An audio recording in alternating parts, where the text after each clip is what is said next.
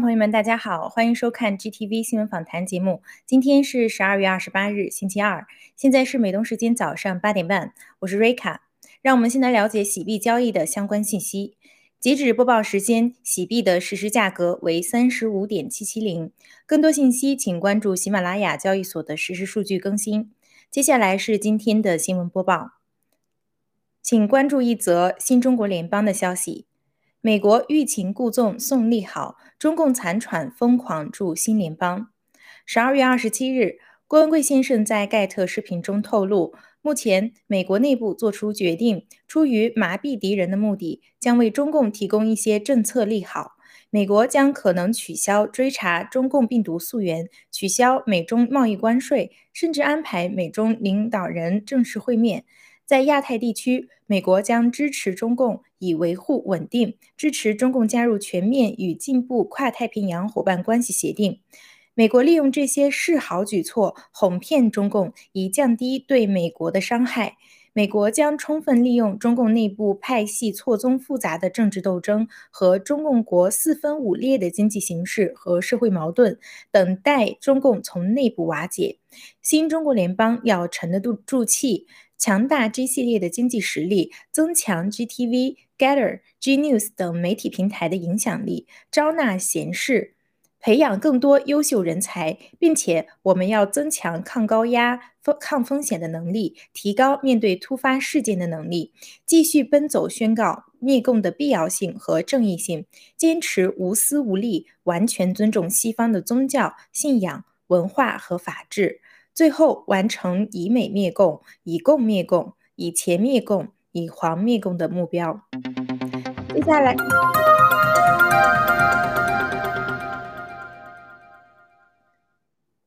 接下来是三则中共国内民生消息：恒大打鸡血保交楼，不许躺平。据新浪财经十二月二十七日报道，中共所控制的恒大集团在其发布消息，十二月二十六日晚。恒大集团召开复工复产保交楼周例会，总结公司十二月复工复产情况。恒大董事长许家印声称，十二月份计划交付一百一十五个项目，确保完成本月交楼三点九万套。强调恒大绝不允许任何一个人躺平，要求全体员工永不放弃，再接再厉，日夜奋战。复工复产，确保缴交楼，恢复经营销售，还清债务。之前恒大集团破产重组的消息甚嚣尘上，各种负面新闻不绝于耳，债务暴雷，合同违约，项目烂尾，政府。约谈、变卖资产、员工罢工讨薪等。事实上，恒大已经濒临破产绝境。结合当前中共政治经济形势，特别是冬奥会召开在即，为确保政治安全、金融稳定，保证冬奥会顺利召开，中共在房地产上一定会强力死撑，绝不允许恒大破产，以致房地产、金融等行业发生多米诺骨牌效应。许家印再次被中共推到前台，给恒大打鸡血，不过是为中共全面崩溃做垂死挣扎罢了。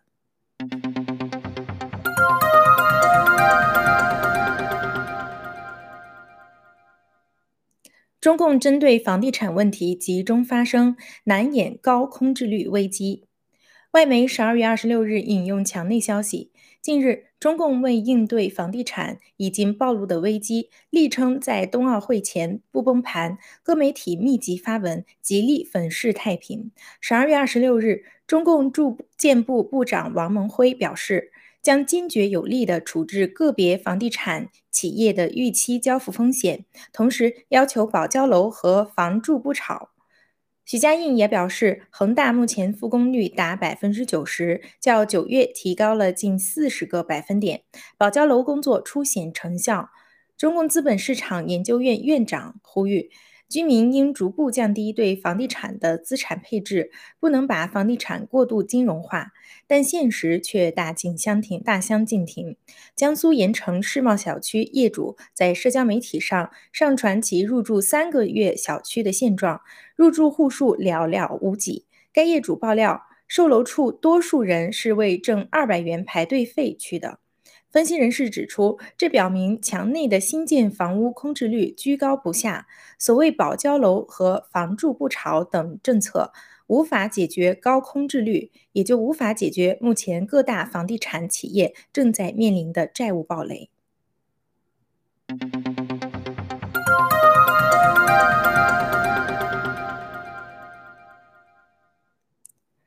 中国移动弃购新股金额达七点五六亿元。十二月二十七日晚间，中国移动披露新股上市发行结果，网上和网下投资者弃购金额分别为七点四三亿元与一千二百七十点四九万元，总弃购金额达七点五六亿元，刷新 A 股纪录。作为近十年 A 股最大的 IPO，中移动的战略配售阵容相当豪华。据二十三日晚公告披露，包括社保基金等国家级投资平台、国家电网等大型央企、中国人寿等大型保险机构均出现在名单之中。然而，新股不败的神话再一次被打破。据悉，为防止新股发行上市股价破发。中移动还启用了绿鞋机制，即允许超发百分之十五，意在增强参与一级市场认购投资者的信心。但在内外交困、就业疲软、经济濒临崩溃的大环境下，绿鞋犹如破发标签，让投资者望而却步。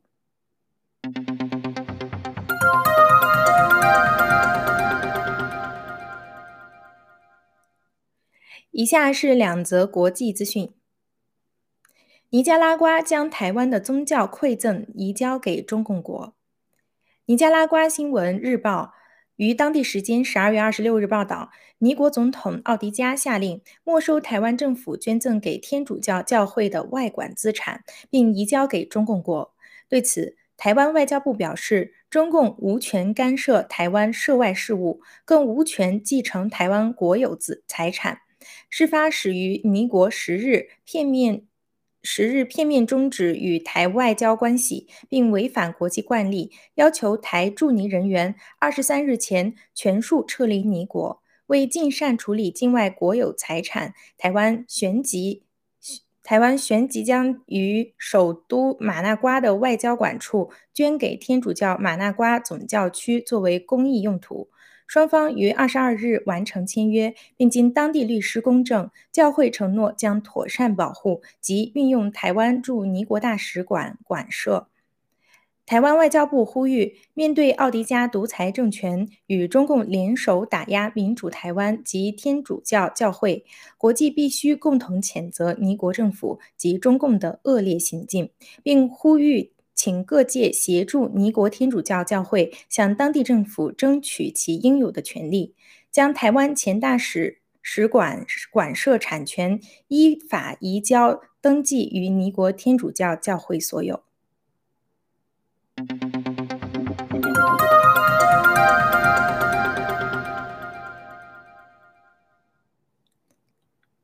美军推出让中共感到恐惧的战略轰炸机。台媒十二月二十六日报道，曾经被美国空军部长肯德尔描述为让中共感到恐惧的 B 二一突袭者战略轰炸机，即将在二零二二年首次亮相。并在公开展示后的数月内进行首次试飞。肯德尔表示，自上任以来有三件优先事项，那就是中共、中共还是中共。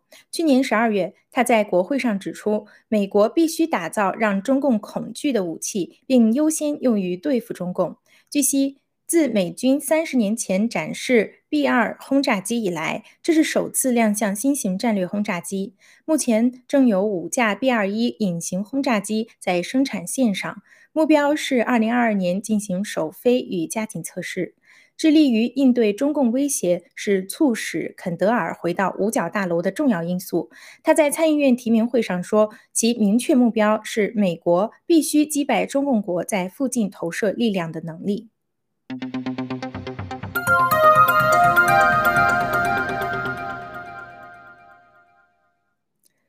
最后，让我们关注两则疫情疫苗的信息。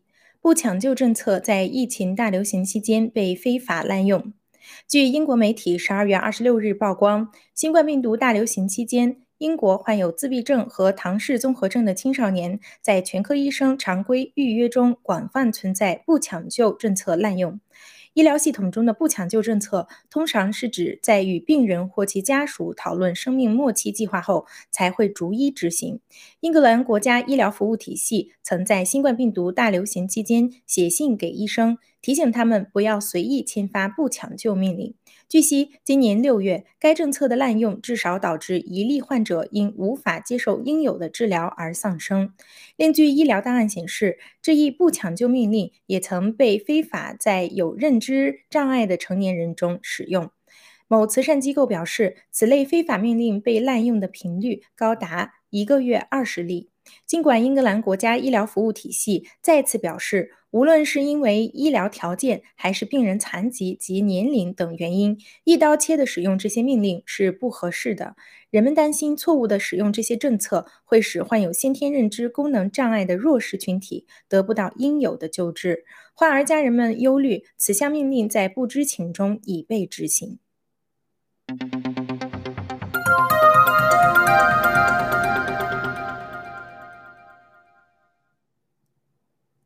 拜登承认联邦政府抗疫不力，将自主权还交各州。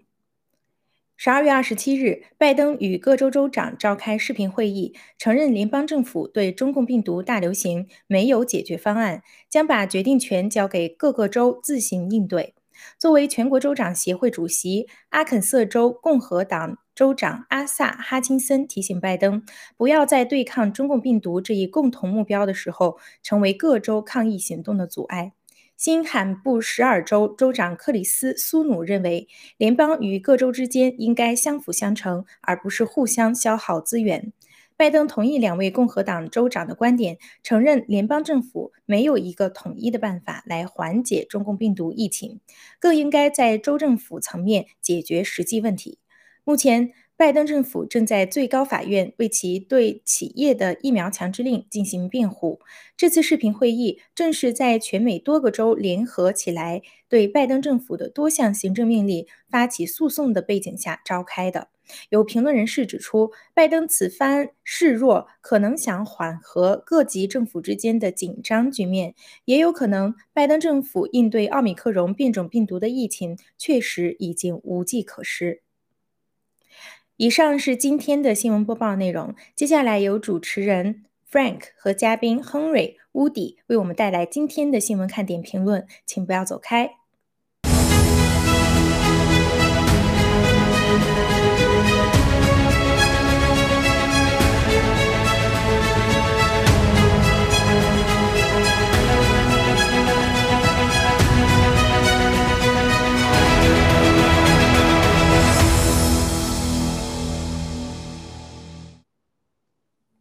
全球的战友们好，欢迎回到新闻访谈，我是 Frank 文峰。今天与我一起的有文斌、Woody 和 Henry。Woody，请跟战友们打招呼。好的，Frank 好，Henry 好，呃，全球的战友们好，我是 Woody 文斌，谢谢。嗯，Henry 你好，也请给战友们打招呼。好的，呃，Frank 好，Woody 好，呃，战友们大家早上好，中午好，晚上好，呃，欢迎收看 GTV News Talk。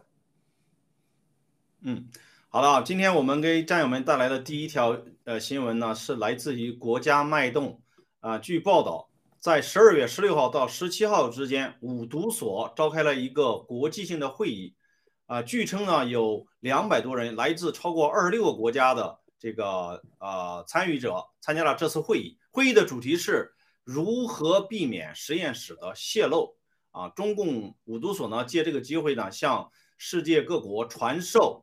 这个实验室的安全规则，那么大家也都知道啊，五毒所是臭名昭著，是这个制造病毒啊。那么针对中共国的这一举动，那么我们想听一听那个咱们嘉宾的分析。文斌，有请。好的，谢谢 Frank。首先我想到的一个就是作茧自缚。啊，你现在对吧？你现在以这种国际专家这方面的这个这个非常能能干的一个角色啊，在开这种国际会议，那么将来你就堵住了你自己是无意泄露的这么一个 这么一个把这么一个漏洞，就将来你这个证明你这个毒是你五毒所做的之后。那么你有这么严格的防范措施，如果再想说你是无意泄露，你还站不站得住脚呢？对吧？从另一方面说，就是中共的这种不要脸呐，和这种这种无耻，真的是到了无以复加的这个程度。现在全世界这个病毒溯源嘛，他还在这里企图这种混淆视听，对吧？拉了几个这个三流的这种国家的留学生啊，这这这就要叫做国际会议了。然后你再看看这些国家，对吧？你看这个没有一个是就是有那种影响力大的那种国家。再一个呢，而且这些都是跟中共。进行那种病毒研究，好像密切比较往来比较往来比较密切的国家，有没有注意？就是呃，郭先生这个爆料的时候好像说过，哪几个国家是咱们就是中共跟他有合作建这种这个这个病毒研究所的，对吧？哎，这就是 P 三 P 四的。这就是很，我觉得就有很，从另一方面就说明这个他这个是不是在合作第二轮放毒的，就新一轮放毒的这种征兆在里面呢？啊，再一个病毒这个事情，对吧？应该说是全世界是心知肚明的，就是对，呃，全世界的这个，尤其是美国和欧洲的情报机构啊，他们是心知肚明的，知道你这个是中共故意放出来的。呃，美国的国会的众议院呐，共和党啊，也在今年六月份。就在国会山召开记者会了，呼吁在新冠病毒溯源问题上面问责中共，对吧？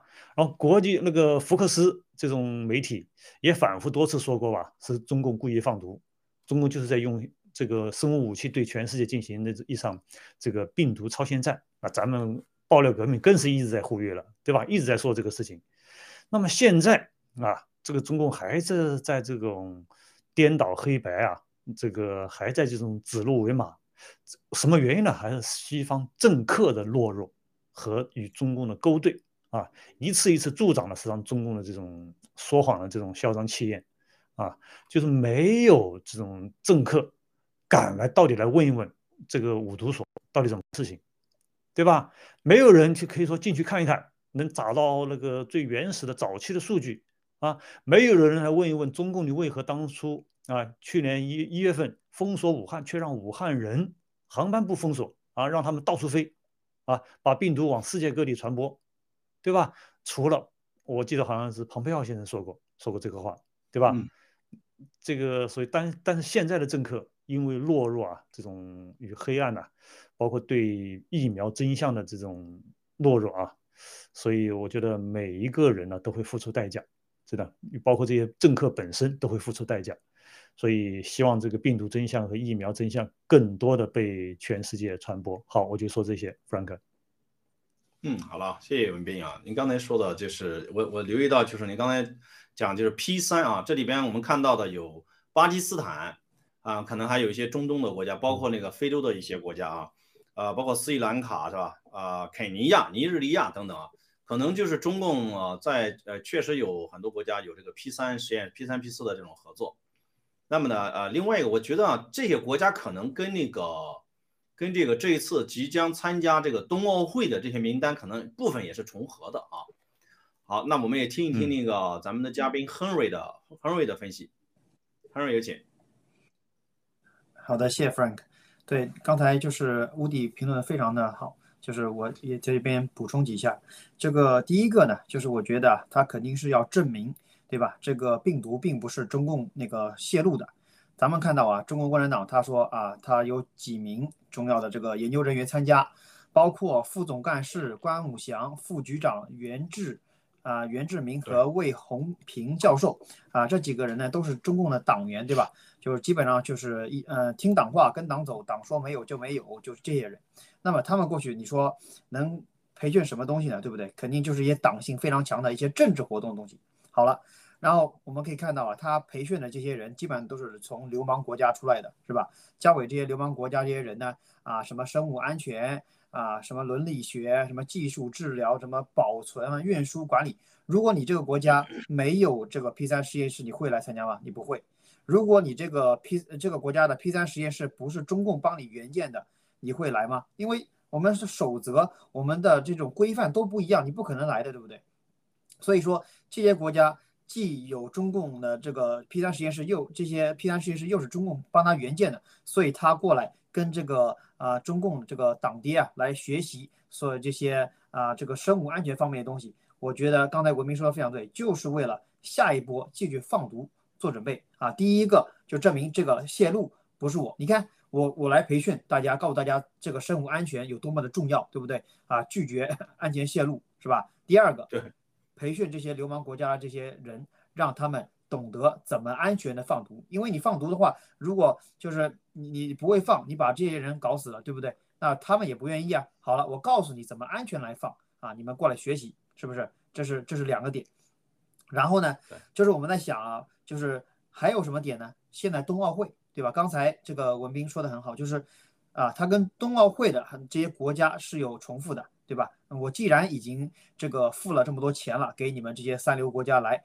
对吧？那来一趟跟来两趟有什么区别呢？对不对？你后面参加这个冬奥会。证明什么呢？证明不是我中共放毒到全世界的。如果是我的话，你怎么可能还来我家做客呢？是不是？哎，我都已经去你家抢劫了，你还会会来我们家做客吗？不可能。说明证明我们之间的关系也是非常和睦的，非常融洽的。那不是我在那个中共在放毒，对吧？第一个，第二个呢？你来，你就是说在这边再培训一下，我再教你这些东西，是不是？然后呢，咱们继续合作，继续下一轮东西。所以这些人都是一条绳上的蚂蚱，对对吧？呃，然后呢，这个呢还起到一个非常好的舆论导向，就告诉是这个中共国的韭菜，你看我们中共国啊，绝对不会是孤立的一个国家，世界上有这么多兄弟姐妹，对吧？那个跟我们一起合作，然后来参加我们的冬奥会，我们是非常受欢迎的。那些只有那些资本主义国家的那些什么傲慢的美国啊、英国啊、澳大利亚这些国家，对吧？他们可能对我们进行抵制，但是其实我们是正义的。你们要支持我们，对吧？我们共产党是非常的棒的。我觉得就是，呃，这几个事儿，还有一个最后一个想说的，为什么他在这个这个时间点上说要来做一个培训，对吧？让大家过来学习一下生物安全方面的知识。我觉得是什么呢？我觉得就是这个，因为这个疫情啊，跟这个疫苗的这个推动已经到了一个非常重要点，因为全世界有大量的人都已经打过这个病毒了，呃，这个病毒疫苗了，是吧？然后呢，像澳大利亚马上开始就要推第三针。啊，现在其实已经推第三针了，世界上很多国家都是开始推四五六针了，对这整个世界的这种杀掠已经非常非常的这种，嗯，到了这种就是深水区了。那么这个时候推动这个事儿，就是怕很就是说这个国际上啊对他进行追责。这个时候你看，哎，如果你追责的话，你看我们。不久之前，刚刚培训了这个生物安全方面的这些知识给那么多国家，那么多国家可以给我作证，那些国家就相当于人证一样的，对吧？在法庭上，他要有各种证据啊，第各种第三方。你看，我们有几十个国家来给我们证明，我们中共是无辜的，他就绑绑架了这么多国家来从从侧面证明他是无辜的，这是我能看到的这个点。嗯，好的，谢谢 friend。嗯，好了，谢谢恒伟啊，呃，两位嘉宾评评价的太好了啊。就这个中共啊，他们搞这个任何一次会议啊，都是这个不像表面上所描述的那样子。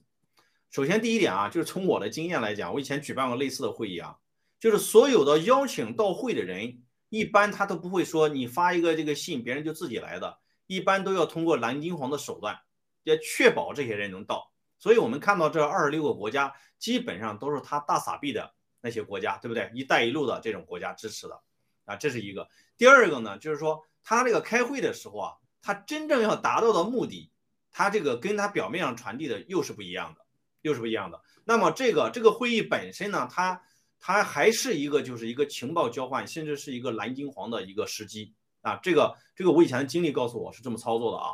那么所以呢，呃，刚才两位嘉宾分析的就是都是非常好的啊。那么我们呢将拭目以待，像下一步这个五毒所又会搞出什么猫腻来啊？好，接下来我们看一则来自于这个英国 Gateway Pundit 的一个新闻。英国当局呢，现在考虑到就是有些居民啊，他还没有打疫苗，他们是住在这个这个偏远的这个农村，所以英国当局呢，现在准备推出一个呢上门的服务，就是派一个这个医疗队，然后带着这个疫苗，然后上门给这个没有接种的人去进行去接种。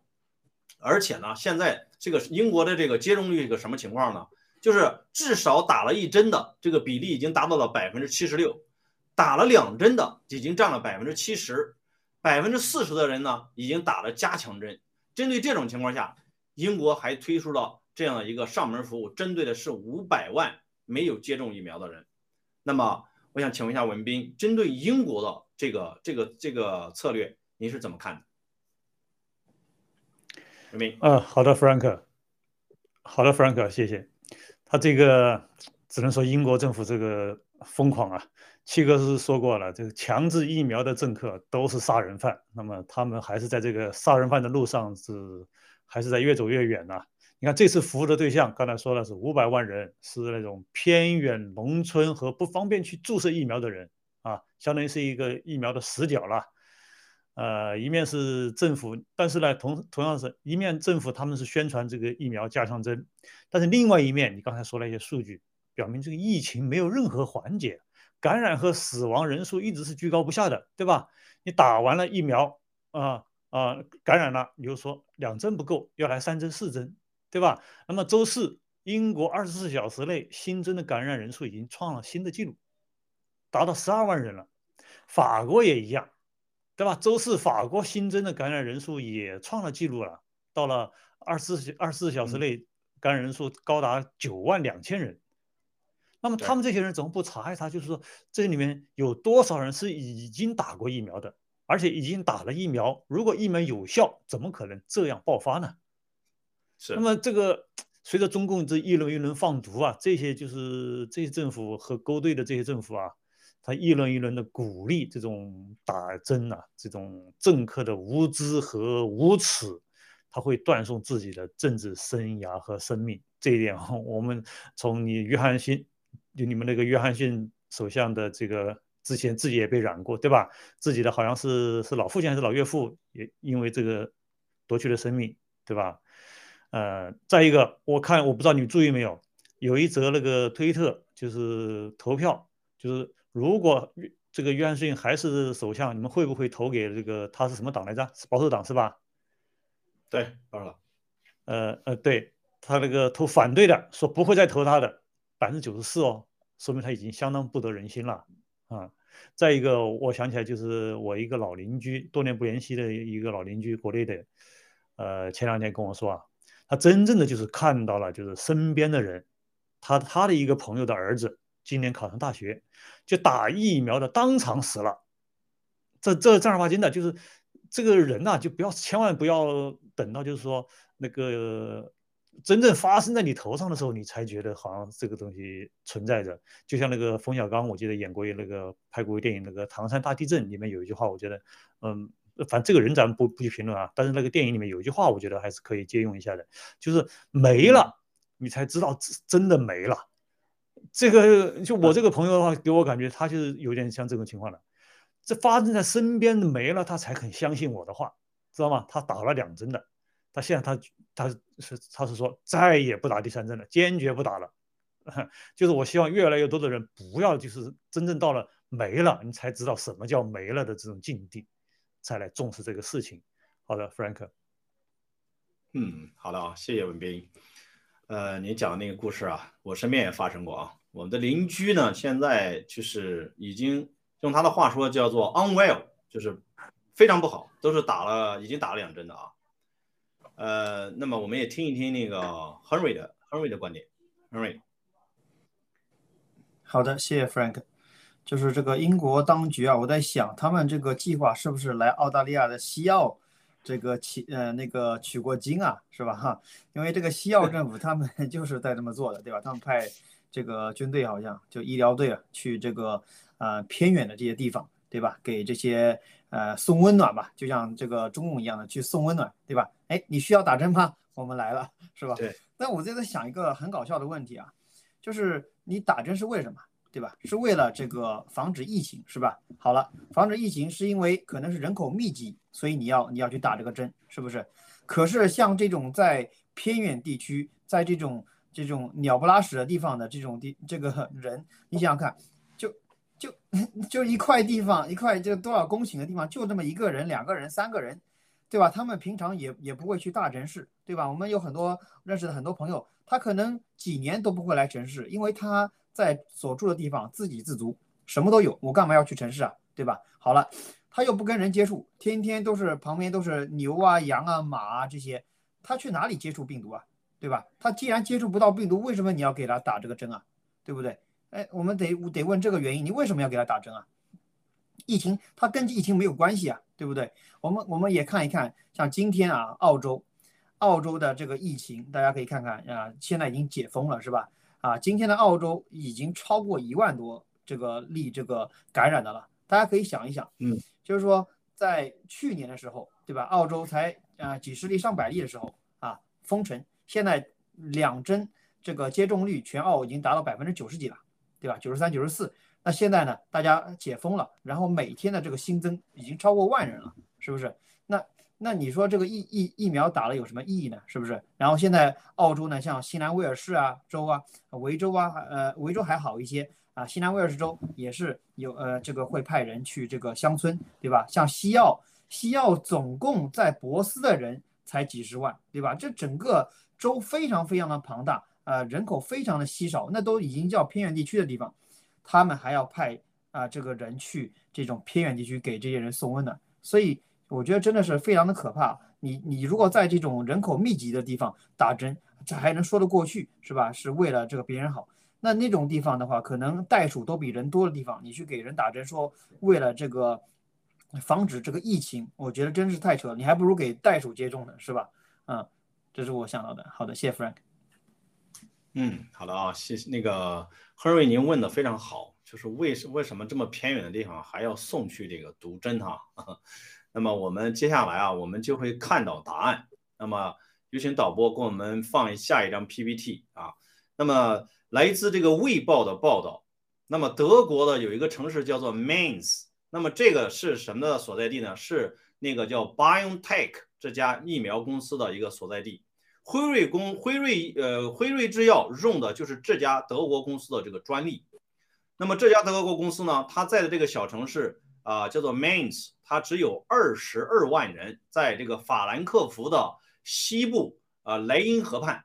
那么这个市政府呢，因为这个疫苗的生意特别好，就是 BioNTech 交了多少税呢？交了三十二亿欧元的这个这个税，所以让这个市政府呢能够。把这个三十年从来没有这个把这个债务给清零，这一次有机会把债务能清零，而且呢还能够把这个这个城市所在的这些企业的税能够降低一个百分点。那那我们看一下这个 BioNTech 它的这个利润是多少呢？一到九月份它的税前利润居然达到了一百零二亿欧元。那么我们在这个十一月十六号的时候，我们做过一期这个新闻访谈的节目，我们讲到三大疫苗公司，他们每秒钟赚的利润是大于一千美元。那么一年这三大疫苗公司的利润是多少呢？是超过三千四百亿美元啊。那么文斌，您看了这个报道，您有什么样的感想？文斌，好的，Frank，啊，Frank，我的。第一个字，第一个感觉就是国难财呀，这就是在发国难财，真的是这个疫苗经济啊，就是国难财，发死亡财。再一个，从经济这个角度，很好的解释了为什么现在这么多的政客要搞这种推行这种疫苗啊，这一点我觉得很好的解释了这一点。但是呢，他们今天所推行的、所赚的这些钱，将来够不够他们赔的，这很难说啊。这个，而且郭先生说过，所有疫苗的背后都是中共的影子，啊，最受益的这种辉瑞疫苗这些公司啊，都是在这次疫苗经济中大量的敛财，对吧？你如果不是政治势力啊，没有经济操作这个推动这一轮疫苗经济的发展呢，没有这些操弄，仅凭这些制药公司、生物公司、这个疫苗公司，他没有这样的能耐，有什么能耐来对民众进行这种强制疫苗呢？那么，所有这些敛财的背后，都是对全世界韭菜的收割和对生命的这种杀戮。这种疫苗呢，我想一定会停止。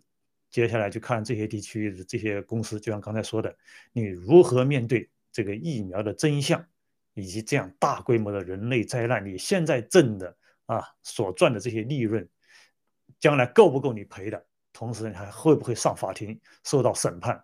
这都是一个未知数。啊，然后这个美因茨，你看，你看啊，之前美因茨是以什么闻名呢？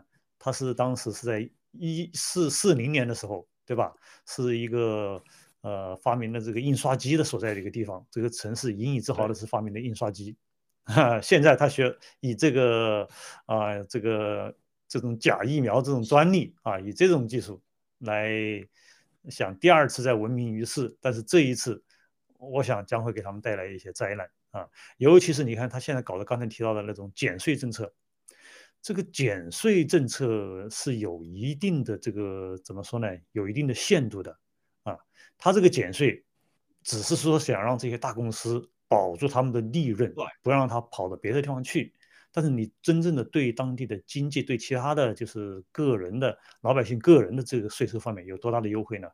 没有的。所以他这个减税只减到了资本家、大资本家那个地方，对真正普通百姓，你说能有多少的这个优惠啊？这很难说，还打个问号。好的，Frank。嗯，好的，文斌啊，呃，谢谢你的分析啊。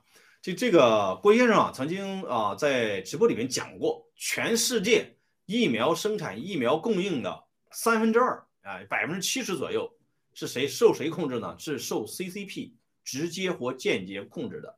就比如说我们拿这个辉瑞制药来讲，辉瑞制药的这个背后的这些股东啊，像这些万家，还有这些。啊，Block Rock，呃，叫黑黑石还是黑岩？黑岩吧，黑岩。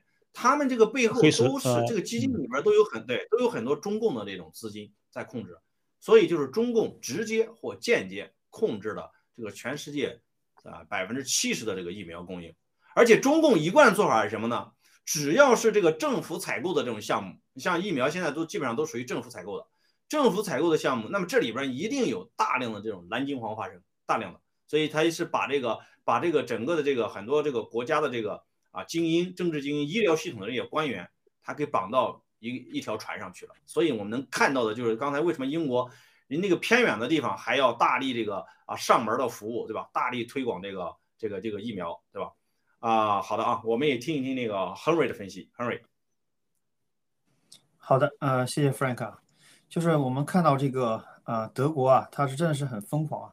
它靠这种意外之财，就 windfall 是吗？就是像风吹过来的一个东西，是不是？就 wind 就是风嘛，风啊吹过来掉在地上，这是属于意外之财啊。就是他们现在在做什么呢？发的是对，发的是国难财，就是说，呃，把这个疫苗对吧？毒疫苗分发到全世界啊，分发到还有他德国本地对不对？让更多人去打这个疫苗，然后赚取这最后一个铜板对吧？把所有人的这个钱包给掏空。啊，然后呢，不管就是说你有没有什么副作用，反正就要你的命，你就把钱给我，是吧？通过这个，然后呢，让这个就是他们什么美因斯市的这个啊财务得到了一个改善，是吧？所以现在有盈利了，还可以什么降低公司税啊什么的。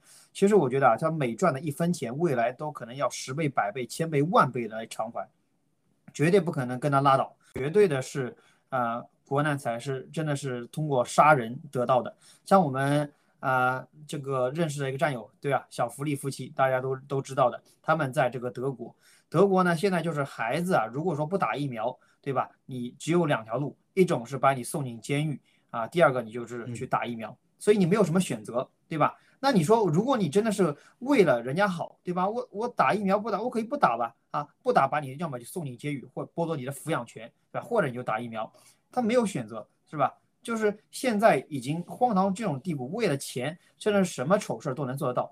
从这个从这个点，我又想到了这个德国这个国家，在每一次世界历史的变革之中啊，都是抽到了下下签。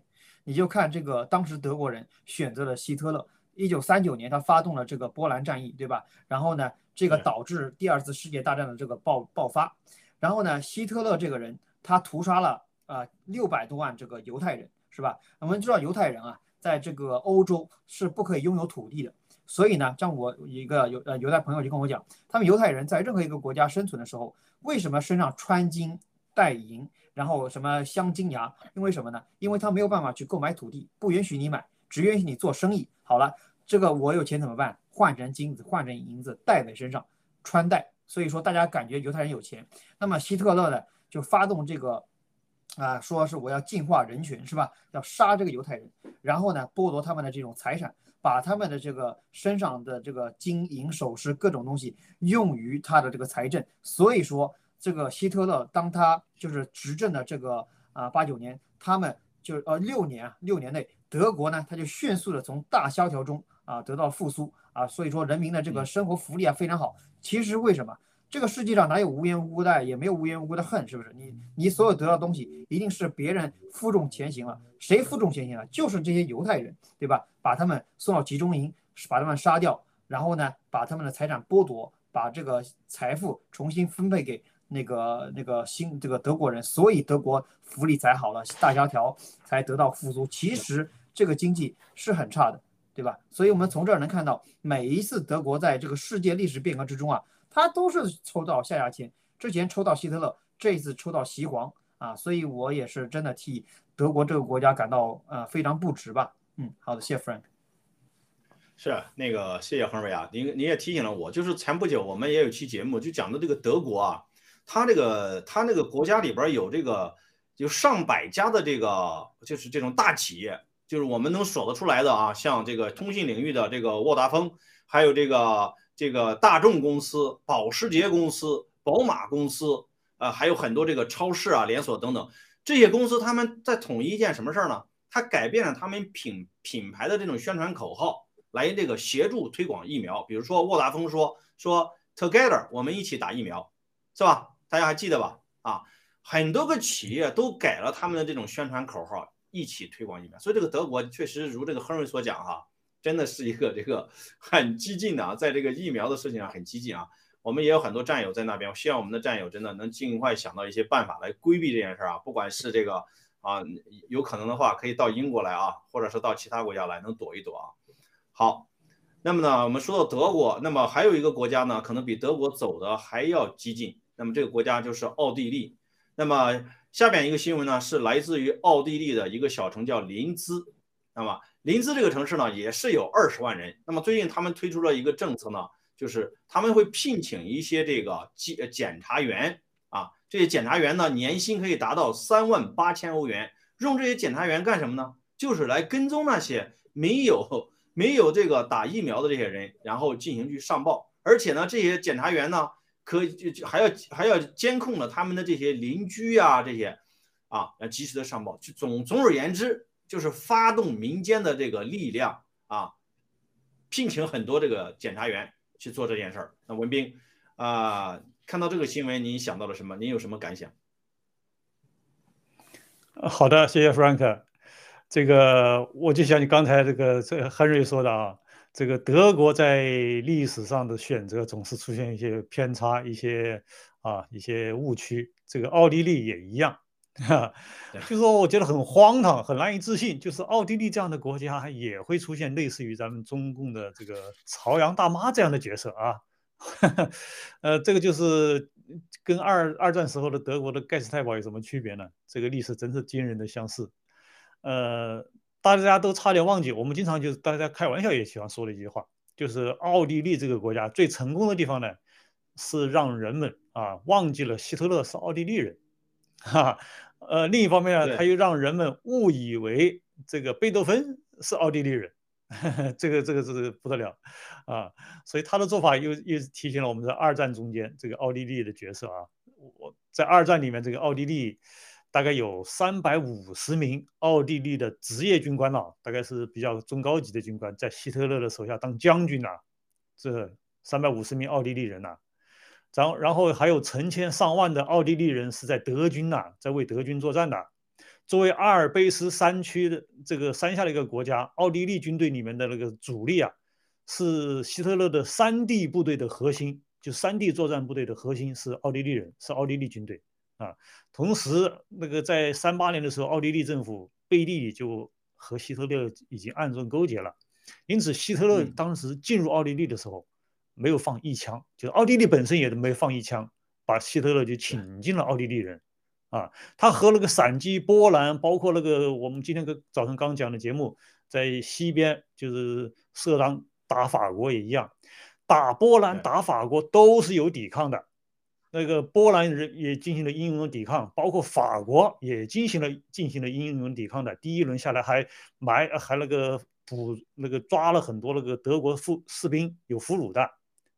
这这都有抵抗的，唯独个奥地利是一点抵抗都没有的，就是欢迎希特勒进去。呃，刚才嗯，刚才你说的就是这个朝阳大妈，呃，好像还有个条件，她必须是奥地利本地的居民啊。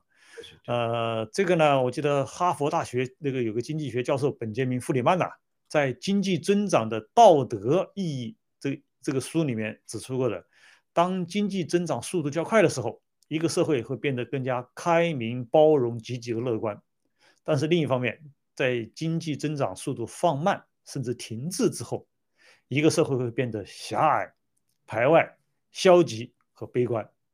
这很有点历史重演的这个味道。所以就是，的确是，我觉得我们觉得多看一看这个二战时候的角色，看历史，然后经历历史，像奥地利这种国家，真的好。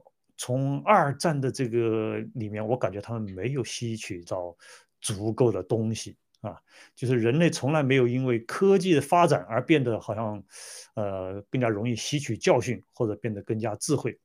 这也许就是说是人类这个物种啊，就是我们到到今天应该反思的地方。好的，Frank，我想说这些。嗯嗯，好的啊，谢谢文斌。我们也请请那个 Henry 给我们做一个分析。Henry 就是在。在澳洲有没有类似的这个政策？你怎么看奥地利的这个类似于这种朝阳大妈的做法？好的，呃，谢谢谢谢 Frank，我就想到了一句话，叫“母猪生九子，连母十个样”，是吧？就是说他们长得都不一样，但是呢，其实都是一丘之貉。你看这个呃奥地利，对吧？奥地利这个国家，对吧？它呃跟这个德国啊、瑞士、卢森堡呢，它都是德语区。就是历史上他们就是日耳曼民族的居住地，所以说你虽然是奥地利，但其实它也是就是这个日耳曼民族跟德国是一个血统，是吧？都是一个妈生的。所以说呢，德国抽了下下下签，奥地利它不甘那个居于其后，是吧？我也得抽个下下签。所以说呢，你这个有这种就是疫苗企业去赚钱，我可以杀我的人民啊，是吧？我可以派这个检察员，对不对？盖世太保。去那个检查看看我们有谁没打疫苗的，让他们一起上，是吧？这个呢让我想到就是澳大利亚，就是有被偷走的一代，就是什么呢？他们都是为了你好，是吧？这个这边呢是我觉得对吧？你不打疫苗就是是不对的啊！我为你好，我要去检查你，我派我的这个军队到处去检查，发现没打疫苗的，你不能拒绝哦，你得打。好了，在澳大利亚也是的，澳大利亚当时的这个白人。他觉得你这个澳洲土著啊，这些呃人是不应该拥有孩子的，是吧？这个你你这样子有孩子是怎么说呢？不对的，是吧？我们要替替你改造，是吧？我帮你把孩子带走，我来给你改造啊。这个在我们家，在我的白人家里面成长啊，让他变成白人的血统，变成现代化的这个教育啊。其实这是一种非常泯灭人性的，不管你喜不喜欢，但是澳大利亚政府他就采取了这个强硬手段，他是从十九世纪八十年代开始。啊，大概持续到这个一九七零年，这个大概是啊不到九十年左右的时间，就是这么玩的。大概有啊几十万这个这土著的孩子，对不对？就被带，就是从父母身边带到了这个白人家庭中啊，接受这种悲惨的命运。很多人可能就就消失了，是吧？啊，这种这种事情是就是怎么说呢？就在这种文明的国家也是发生的，而且呢，就是什么就不不管你愿不愿意，我觉得。对吧？政府为你好，我可以给你打针，我可以把你的孩子带走，对吧？我可以就是说剥夺你的抚养权啊，我可以做任何一些事情，美其名曰我为了你好。所以啊，我觉得这种这种事儿是真的是非常可怕。我们真的就是要怎么说呢？就七哥说的这个正道主义，我觉得非常的对啊，一定要把权力关关进笼子，然后呢，我们所有人要。就是有这个信仰啊，你有信仰跟没有信仰真的是不一样。你没有信仰，像奥地利、像德国，每次都抽到下下签，是吧？啊，所以说啊，这个真的是非常可怕的一件事情嘛。嗯，好的，谢谢 Frank。嗯，谢谢恒瑞啊。那个，这个说是为大家好，其实这就是一个彻头彻尾的一个谎言啊，根本就不存在为了大家好。真正为大家好，你就不要让大家打疫苗，对不对？啊，那么。接下来咱们看一看一则这个来自于这个 TikTok 的一个消息啊。那么 TikTok 大家都知道，现在它的这个它是这个是归归属是中共啊，它的母公司叫做字节跳动。那么创始人是张一鸣，张一鸣啊也已经这个已经这个辞职了啊。那么 TikTok 呢这个它有一些这个非常流行的一些视频，跟什么有关呢？跟这个变性有关。就是现在呢，他们发现，就是凡是打的这个 hashtag 是叫这个变性，英文 trans，那么这些视频呢，在这个 TikTok 里边被观看了达到多少次呢？两百六十亿次。那么 TikTok 呢，在英国这边呢，啊，有百分之二十五以上的用户呢，他们的年龄段是从十九岁到二十五岁。同时呢，还发现呢，有六岁，有六岁到十五岁的这些孩子呢。他们平均每天呢，大概在这个 TikTok 上要花六十九分钟。那么现在呢，就有很多这个反对的声音，认为呢，TikTok 这种做法呢，是在呃，是给孩子在洗脑。那么，因为我们我们爆料革命的战友，我们都知道 TikTok 它到底是怎么回事啊？而它现在也是这个下载量啊，包括这个全球普及率非常高的一款这个中共的一个互联网应用。那么针对这个事情呢，那么文明战友，您是怎么看待 TikTok 的这一做法的？好的，Frank，反正我觉得很担忧。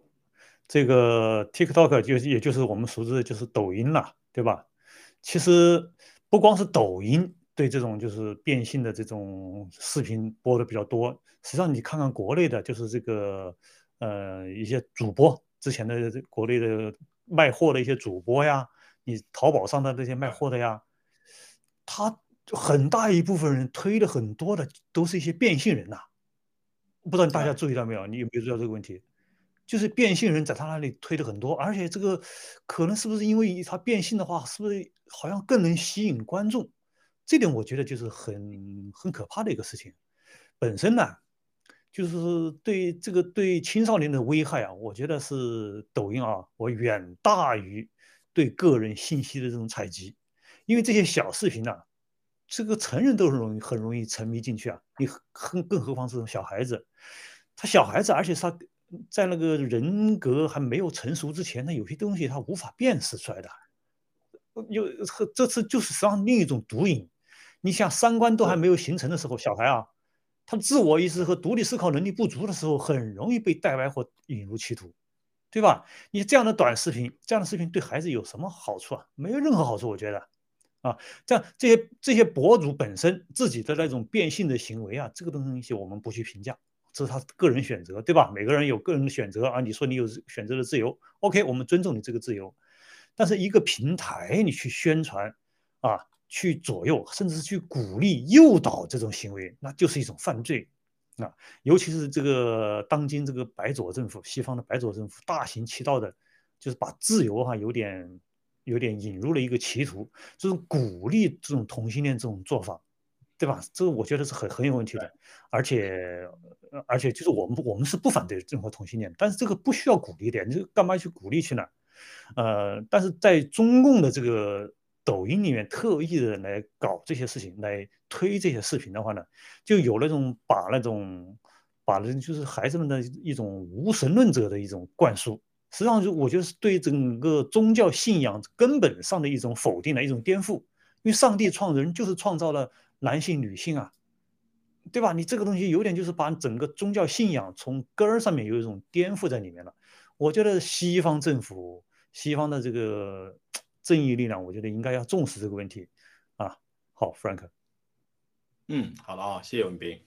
嗯，TikTok 呢，它它实际上它大家都知道，它用了一些这个人工智能的算法来这个来这个吸引这个一些这个就是它的这个用户，就是它会它会通过这些算法来来放纵这些用户的这种欲望。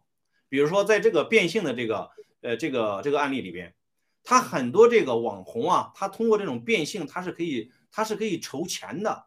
比如说有的可以筹到三万英镑，有的可以筹到多少万英镑。那么呢，TikTok 通过它的算法，把这样的视频呢，给它广泛的这种传播，它不是一个自然而然的传播，它是 TikTok，它是有意的把这个大面积的传播，所以才能造成这个二百六十亿次的这一类视频的这种观看量的，对吧？好，那么我们也听一听那个呃，Henry，您是怎么看待 TikTok 的这个事儿？好的，谢谢呃，Frank，我从这儿就能看到什么呢？这个世界的这个。呃，商业化的这种发展是呃在急剧的变化的。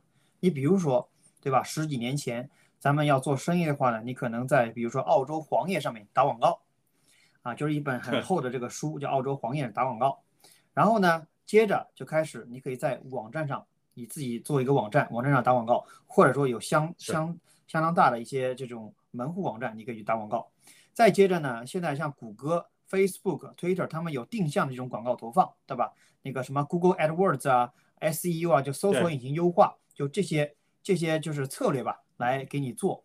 那么现在呢，这个抖音啊，它又不一样，它用 AI 用这个人工智能搜索啊，这种是不是？它怎么做呢？就比如说我是一个商家，我想赚钱，我就不用再去盲目的去用，就是花那些无谓的钱了，我可以跟抖音直接谈，我非常大，对吧？比如说我是变性变性的这种什么医疗机构吧，我跟他谈，对吧？一年一千万，你怎么帮我去推这个事儿？好了，他说有这么几个人正好缺钱，又想变性。对吧？就像刚我呃 Frank 说的，我就把这个东西大量的推到世，就全世界你们想看的所有人面前，告诉你，你看在变性。那么呢，大家就会觉得，哎，这个好像是个习以为常的事儿，还觉得这个呃，你看呃，因为因为媒体的话语权非常大嘛，大家不知道啊这个是流行还是不流行，但是因为它出现了两百六十亿次，大家就觉得哎被洗脑了，觉得很流行，好了，对吧？大家没有分辨力，这个时候对不对？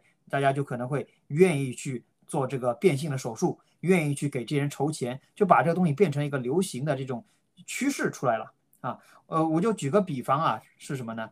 就像这个羊群，对吧？羊群，如果你这个你饲养的这个人，你想让这个羊群这个进窝，你怎么弄呢？对吧？你首先你肯定是有这个栅栏，有这个有这个窝，是不是啊？有栅栏，好了，封住它们。然后呢，你只要把这个 gate 打开。让第一个头羊进去之后，所有的其他羊都会进去，对吧？这是一个群羊的效应进去了。那么这个抖音啊，跟这个世界这个黑暗力量这个政府，他们是形成一个互就互相就是帮助的这么一个呃，就是就互相帮助吧。你比如说政府他们会通过法案，就相当于你羊群的这个守护羊群的这个呃栅栏，对吧？栅栏围栏。那么呢，你打开这个栅栏，你羊怎么进去呢？就通过这个呃网站，通过这个 AI 算法，通过这个 TikTok 的这种推送去洗脑，给羊洗脑，来告诉你，哎，到了点儿了，你就得进去。那么这样子之后，所有这些年轻人就看到了这种啊，就是 TikTok 的这种播放，然后又看到，哎，这个政府对吧，改变了这个法律，比如说你父母不能决定孩子的性别，孩子想改性别，他要。呃，去，比如十二三岁的，对吧？虽然他没有这个健全的人格，他想改性别，他就可以改。你父母不能劝他们，从法律上改变了这个父母的这种抚养权。你你父母是有监护权的呀，对不对？十八岁啊成人之前，我们是有监护权。但是我现在政府告诉你，你没有了，就我把这个铁栅栏给你竖好了，然后呢，再通过 TikTok 这个洗脑，把这羊群赶进去。所以说呢，呃，当当当我们想啊，就是。政府或者这种大的这种黑暗企业想赚钱的时候，就哎，我只要打开这个栅栅栏，是不是？哎，放一部分羊进去，对吧？我有几个窝就可以放几堆羊进去。那么这个未来的这个世界就很可怕的是什么呢？当这些人有就是这些呃黑暗力量，他有足够多的钱。有这种就是 AI 这种技术的时候，其实把所有的全世界所有的人都当成这个韭菜在割，想怎么割就怎么割，只要我把这算法弄好了之后，对吧？我今天推这个啊疫疫苗，明天推这个变性，后天再推什么，就各种各样的东西，只要他们想赚钱了，对吧？就可以找出一个流行趋势出来，让你去嗯让你去洗你的脑，然后去掏光你的钱包。嗯，好的，谢谢 Frank。嗯，谢谢恒瑞啊，您刚才的这个分析的非常好，我有因为给了我一些这个启发，就是现在大家有没有注意到，就是在这个英国也好，澳洲也好，包括加拿大、美国，针对于这个十二岁到十五岁的孩子，他们是有一个规定的，就是在这个年龄段的孩子，他们是可以自己做自己做主做决定要不要打疫苗。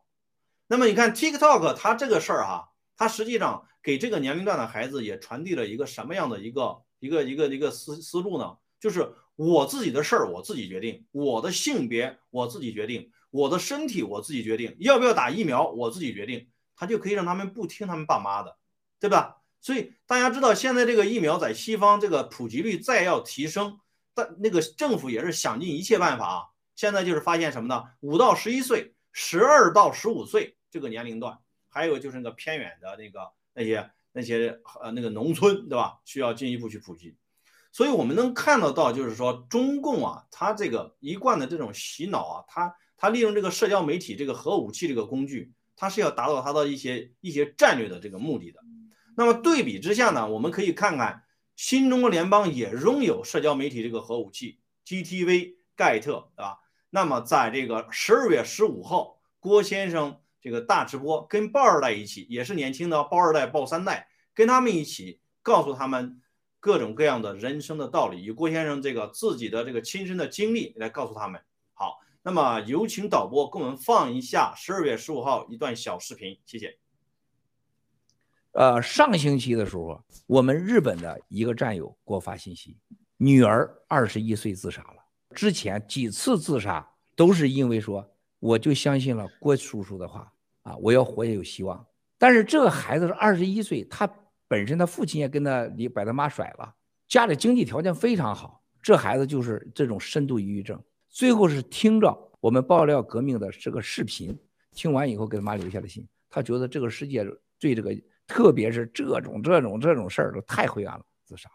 然后他告诉我说：“我感谢你，你的直播让我孩子多活了几年，要不然这几年他肯定活不下去。”这是一个，另外一个现在是我们某位战友的老老娘，九十多岁。是吃了青蒿素，整个人好了。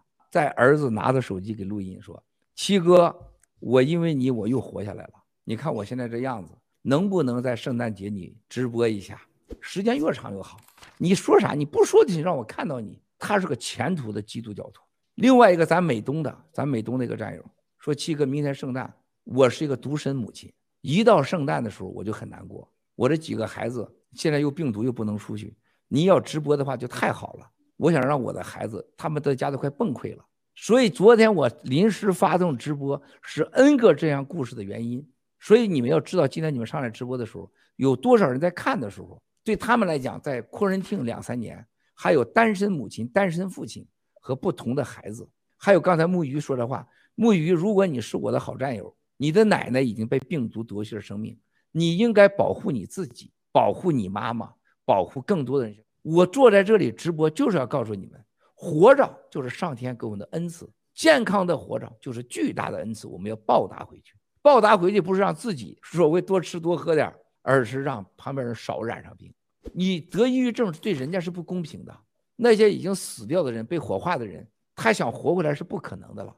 你现在在家里隔离，是绝对是你能活着就要感恩上天，感恩社会。你应该更加珍惜的去学习强大，而不是得抑郁症。所以说，任何情况下都不要杀人，也不要自杀。所以说，我们新中国联盟才不能有暴力，更是要学会感恩。嗯，好的啊，文斌，你看啊，这一次就是十二月二十五号的这个大直播啊，从主持到嘉宾啊，全都是这个抱二代、抱三代。刚才就是这个视频里边大家看到的，对吧？小王子。呃，正义小 Sara 啊，Rika 啊，喜安娜，呃，还有小飞侠、小飞象等等，这都是这个豹二代啊，还有一些那个呃豹三代的啊。那么这是一个特点。第二个特点呢，就是说这次的大直播呢是这个超过九个小时，有将近一千二百万的这个观看量啊。另外呃还有一个这个特色呢，是很多这个豹二代、豹三代啊，一上来要要报他们的这个。他们的爸爸妈妈是谁啊？不然这郭先生也对不上啊。那么这是咱们新中国联邦啊，针对咱们新中国联邦这十二月二十五号的这次大直播，文文斌，您是有什么样的感想？行，我简单说一下，因为时间有限了。